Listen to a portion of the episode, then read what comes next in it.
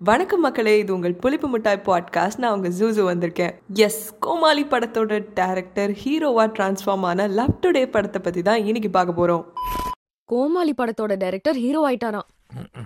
பார்ப்போம் என்ன பண்ணுறாரு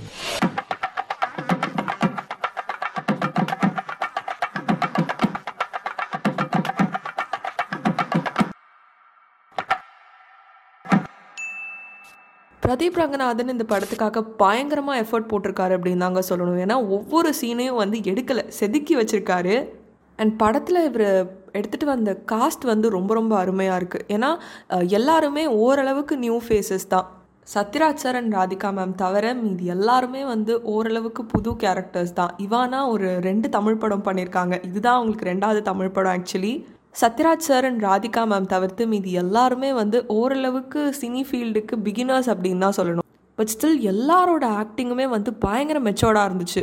படத்தில் வர ஒவ்வொரு கேரக்டருக்குமே எதாச்சும் ஒரு ரோலை ஏதாச்சும் ஒரு இம்பார்ட்டன்ஸை பிரதீப் கொடுத்துருக்காரு. படத்தோட ஒன்லைனர் சொல்லணும் அப்படின்னா சோஷியல் மீடியாவில் இருக்கக்கூடிய சாதக பாதகங்கள் இதெல்லாம் வந்து எவ்வளோ ஃபன்னியாக காமிக்க முடியுமோ அவ்வளோ காமிக்காக போர்ட்ரே பண்ணியிருந்தாரு. ப்ளஸ் இது எல்லாருமே வந்து டூ கே கிட்ஸ் கொண்டாடும் படம் அப்படின்னு சொல்கிறாங்கல்ல எனக்கு தெரிஞ்சு இது நிறைய செட் ஆஃப் ஆடியன்ஸை ரீச் பண்ணியிருக்கு.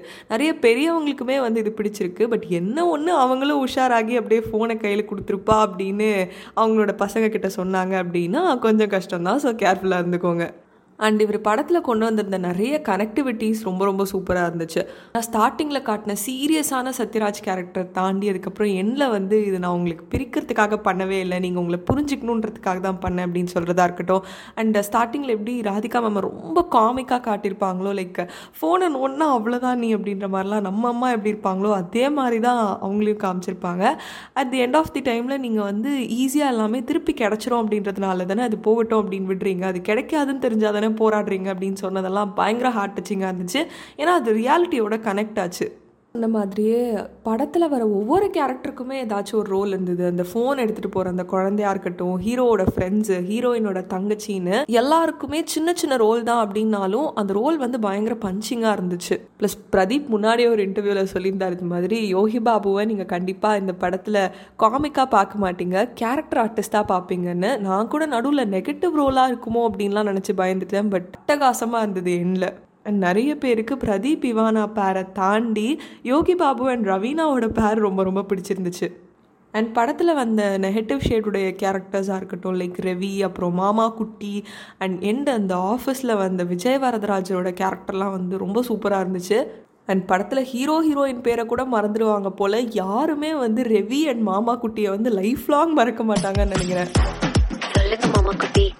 சொல்லுங்க மாமா குட்டி.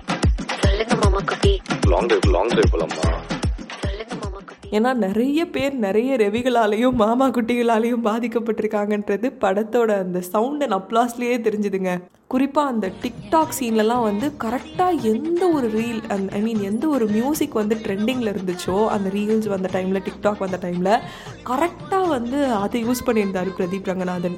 அண்ட் சோஷியல் மீடியாவை எப்படியெல்லாம் சொன்னால் ரீச் ஆகுமோ அது மாதிரி ஈஸியான மெத்தட்ஸ் வந்து யூஸ் பண்ணியிருந்தாரு. நான் சொன்ன மாதிரி டிக்டாக் வந்து அந்த பக்காவா ட்ரெண்டிங்கான மியூசிக்கை யூஸ் பண்ணுறதா இருக்கட்டும். அண்ட் என்னென்ன எலமெண்ட்ஸை கொண்டு வந்தால் சோஷியல் மீடியாவை வந்து மக்களுக்கு ரீச் பண்ண வைக்க முடியும் புரிய வைக்க முடியுமோ அது மாதிரி எடுத்திருந்தாரு. டிக்டாக் ரீல்ஸ்க்கு யூஸ் பண்ண அந்த மியூசிக் மாதிரி. அண்ட் ஃபேக் ஐடியா இப்போ இருக்கிற ஜென்ரேஷன் ஆஃப் பேரண்ட்ஸ்க்கு வந்து எப்படி சொன்னால் புரியும்? ப்ளஸ் இன்னும் அந்த இன்ஸ்டாகிராமில் கடைசியாக காமிச்ச அந்த அக்கௌண்ட் லாகின் லாக் அவுட் பண்ணுறது இது எல்லாமே. எண்ட் ஆஃப் தி டேயில் படம் வந்து ஒரு செம்ம என்டர்டெய்னர் ரொம்ப நாள் கழிச்சு ஒரு நல்ல படம் பார்த்த ஒரு ஃபீலிங் கிடைச்சது அப்படின்னே சொல்லலாம். அண்ட் படத்தில் மிஸ் ஆன ஒரே ஒரு விஷயம் அவர் சொன்ன மாதிரி பழைய யுவன். அவரை மட்டும் பார்த்துருந்தா ஃபுல்லாக பூரணமாக நம்ம வந்துட்டு ஹாப்பியாக இருந்திருக்கலாம். எனிவேஸ் இன்னும் லவ் டுடே படத்தை யாரும் பார்க்காம இருந்தீங்க அப்படின்னா தயவு செய்து தேட்டர் எக்ஸ்பீரியன்ஸை மிஸ் பண்ணிடாதீங்க. இதோட நான் கிளம்பிக்கிறேன். டாடா பாபா ஃப்ரம் ஜூ அச்சாம்பார் ஒரு எக்ஸே அச்சாம்பார். டேய் போன விட